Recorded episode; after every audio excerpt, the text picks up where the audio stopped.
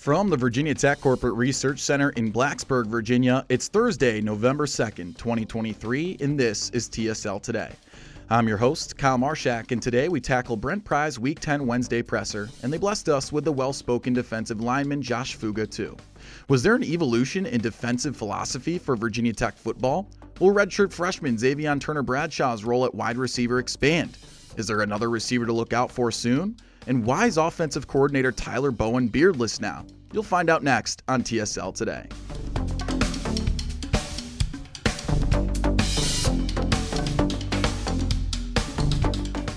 Let's start with the obvious the Hokies defense. They held Syracuse to zero rushing yards, collected eight sacks, and allowed just 137 yards in the air. The press got to chat with D lineman Josh Fuga for the first time since a rather emotional version of him after a dejecting loss to Rutgers in week three. Now he's coming off a season defining performance. Fuga had a lot to say about their defensive philosophy.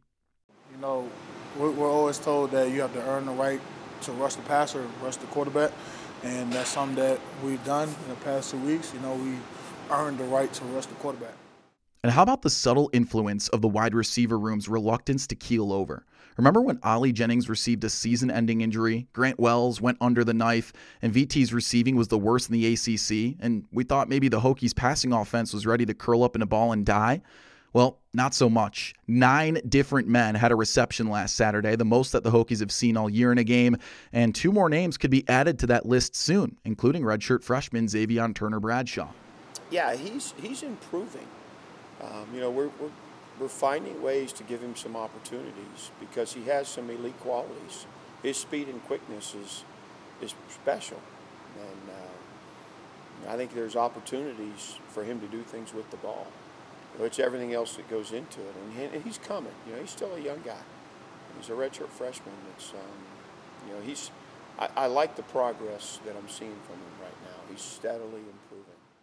Apparently, practice has been promising for true freshman wide receiver Ayden Greene as well.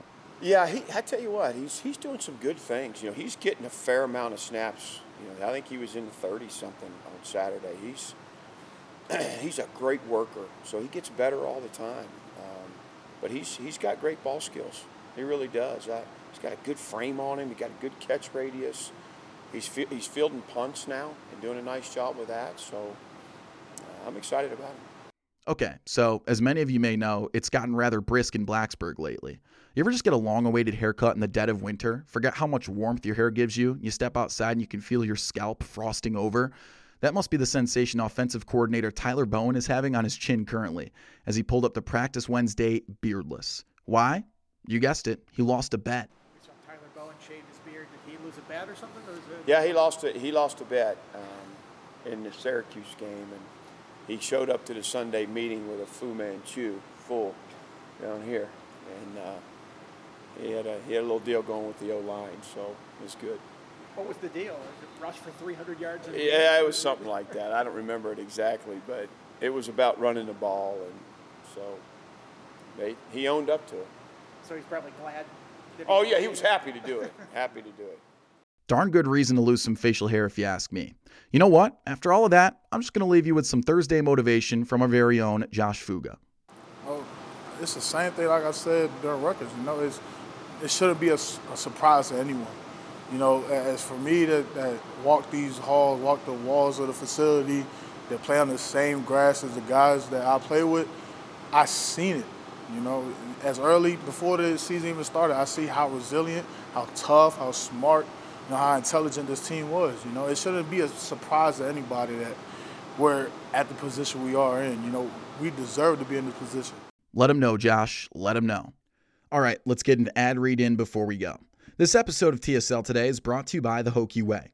The Hokie Way supports student athletes in leveraging their name, image, and likeness to amplify the mission of charitable organizations as a way to give back to the community. Your contributions to the Hokie Way support Hokies NIL and our tax deductibles. Visit thehokieway.org to learn more.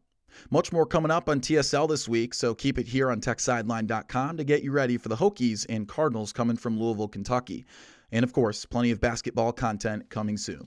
I'm Kyle Marchak, and that was your Thursday installment of TSL Today.